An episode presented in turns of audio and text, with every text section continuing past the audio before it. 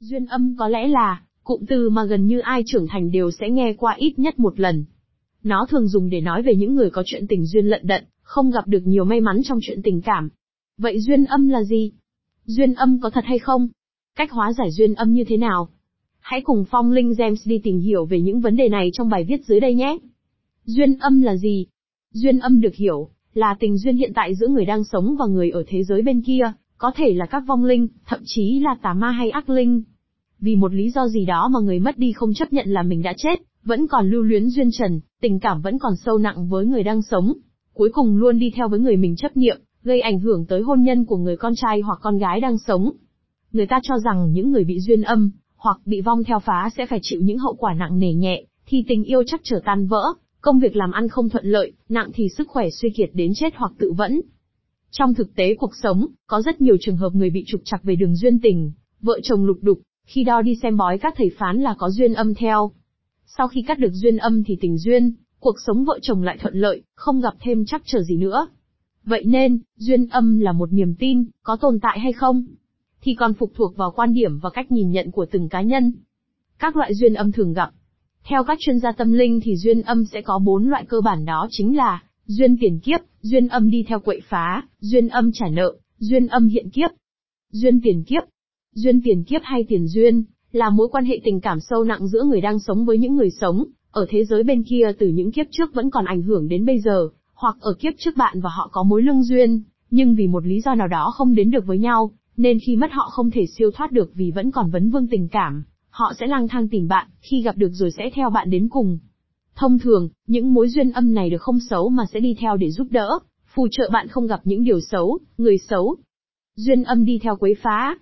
Duyên âm là tình duyên hiện tại giữa người trần với những người vừa mới mất, thông thường duyên âm chỉ xảy ra với một số trường hợp chết yểu, chết bất đắc kỳ tử, tự tử, chết oan, mà vong linh không chấp nhận mình đã chết, cố bám lấy những ký ức trên đời, và thường hay tìm cách trở về cõi trần theo người cũ, hoặc bám theo ai đó đã vô tình lọt vào mắt xanh của họ, gọi là hợp vong.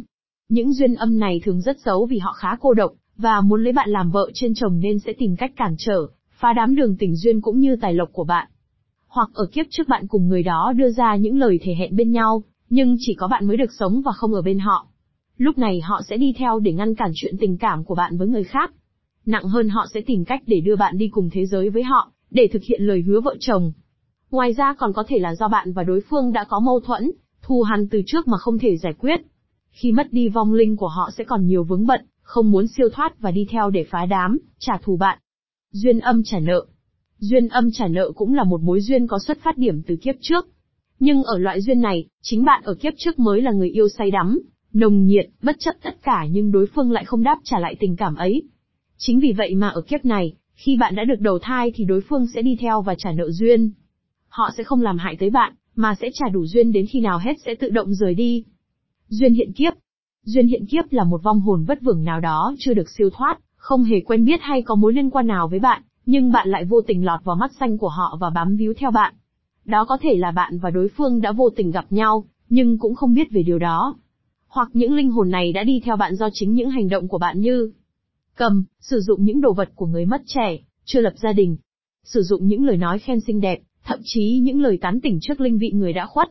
Làm những hành động thiếu văn minh trước những nơi linh thiêng như cây cổ thụ cây đa, cây si, bia mộ. Thường xuyên đi đêm về khuya từ 11 đến 1 giờ sáng, vừa đi vừa hát vào ban đêm. Phơi đồ nhỏ ở những nơi có nhiều âm khí vào ban đêm. Thuê, mua, xây nhà ở những nơi có nhiều oan khí, tự tử khi còn trẻ, chết oan ức, ấy có hài cốt. Vô tình gặp phải những linh hồn có ngày mất trẻ trùng với ngày sinh của mình. Dấu hiệu nhận biết người có duyên âm theo phá.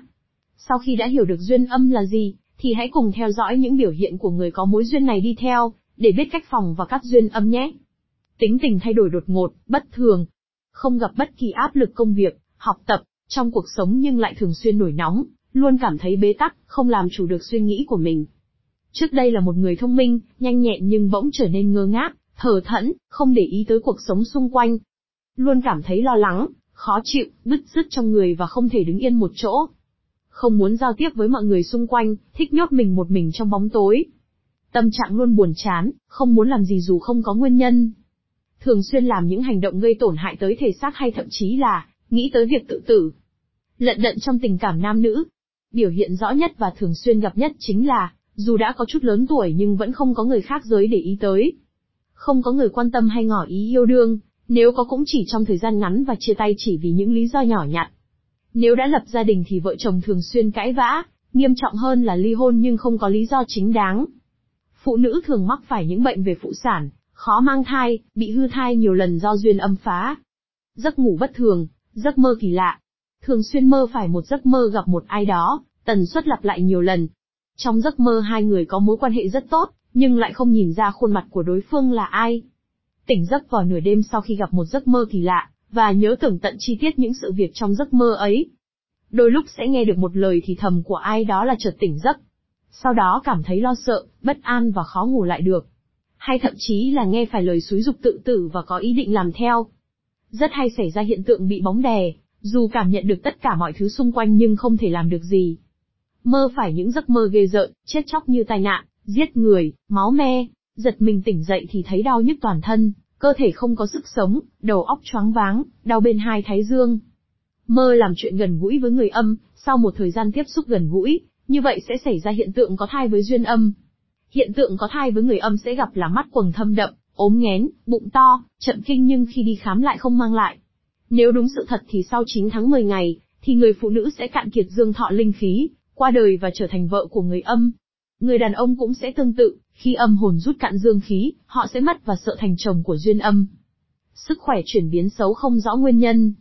Ngủ nhiều một cách bất thường, thường xuyên có bệnh vật như đau đầu, mỏi cổ, nhức mỏi cơ thể nhưng đi khám không ra bệnh. Thường bị đau nhức dữ dội một bộ phận trên cơ thể khi mặt trời bắt đầu lặn, khoảng từ 6 giờ tối trở đi, nhưng không có bệnh lý nào cả. Tinh thần hoảng loạn, sợ hãi mỗi khi nhìn thấy kinh thánh, ảnh Phật hay những con vật linh thiêng. Bị đau nhức xương khớp vào buổi tối không tìm ra được cách chữa trị. Dễ, thường xuyên bị tai nạn nặng nhẹ khác nhau, không nhìn thấy chiếc xe lao vào mình khi bị tai nạn do bị người âm che mắt. Khuôn mặt tái nhợt, không có sức sống, thiếu sinh khí. Cách hóa giải duyên âm linh nghiệm. Duyên âm là gì cũng đã được giải đáp và việc người có duyên âm theo, dù là tốt hay xấu thì cũng nên hóa giải bởi nó được cho là nghịch lý. Người đã khuất phải được siêu thoát và chờ được đầu thai ở kiếp sau. Nhiều người khi phát hiện mình bị duyên âm theo đều khá hoang mang, lo sợ và đặt ra những câu hỏi như, có người âm theo phải làm sao, làm sao để cắt duyên âm? Làm lễ cắt duyên âm. Thông thường, lễ hóa giải duyên âm sẽ được thực hiện ở những nơi như đền, điện, phủ chứ không phải những ngôi chùa như mọi người nghĩ. Vì theo quan niệm của những người tu hành, họ sẽ không chia rẽ duyên của một ai.